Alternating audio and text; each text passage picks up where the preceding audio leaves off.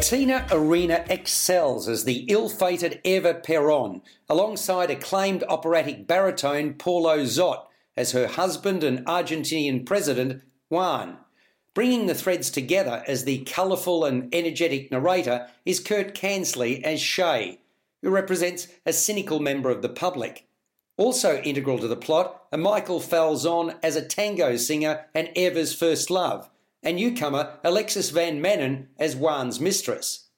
Born on the seventh of May nineteen nineteen, Eva Duarte, who became Juan's second wife, died from cervical cancer at the age of thirty-three on the twenty-sixth of July nineteen fifty-two. In her short life, she was both a revered and reviled figure. She most certainly courted controversy.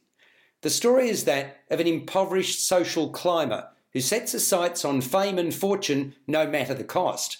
It starts in nineteen thirty-four when fifteen-year-old Eva Duarte, who lives in a provincial Argentinian town, falls in love with a tango singer and persuades him to take her with him to Buenos Aires.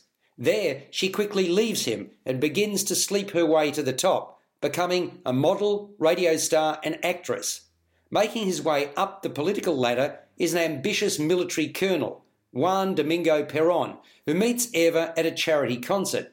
Soon, the pair is moved in together and she's introduced to high society. Eva is hardly embraced by the upper classes or by the Argentine army, but ploughs on regardless, with confidence in her husband's ability to win the upcoming election. She organises rallies for the impoverished, giving them hope for a better future, as Juan and his allies ruthlessly dispose of anyone who dares stand in their way. He's subsequently swept to power in nineteen forty-six. Insistent on maintaining a glamorous image, Eva begins a European tour, which brings mixed results. Back in her home country, Eva's charitable foundation appears to be a front for money laundering, while the Argentinian generals are sick of her meddling in politics. Her health deteriorates, and with it, her gloss wears off. The musical opened in the West End in nineteen seventy-eight and on Broadway the following year. Evita was made into a movie starring Madonna as Eva Perón in nineteen ninety-six. It won the Laurence Olivier Award for Best New Musical and Tony Awards for Best Musical, Best Book of a Musical and Best Original Score, just three of eight Tonys it claimed in nineteen eighty. With music by Andrew Lloyd Webber and lyrics and book by Tim Rice, Tina Arena's finest moment is undoubtedly the balcony scene, which starts the second act.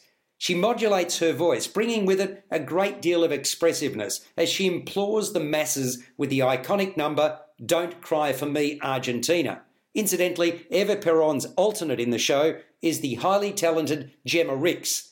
Notwithstanding the great passion, strength and agility in Kurt Cansley's performance, Arena is the undoubted star of the piece and is suitably recognised as such at curtain call. I particularly appreciated the dynamic closing number in the first act, A New Argentina. But the musical is, of course, punctuated by many memorable songs, amongst them On This Night of a Thousand Stars, You Must Love Me, and High Flying Adored. The stage is frequently dominated by a large video screen, with a live action supplemented by black and white photos and footage of Argentina and Eva Perón in the time frame that the musical is set.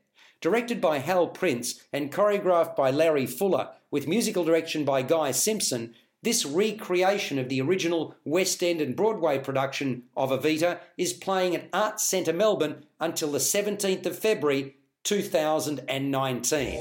Subscribe to the full podcast at Audioboom, Stitcher and iTunes, or your favourite podcast distributor. This has been another quality podcast production from Bytes dot com.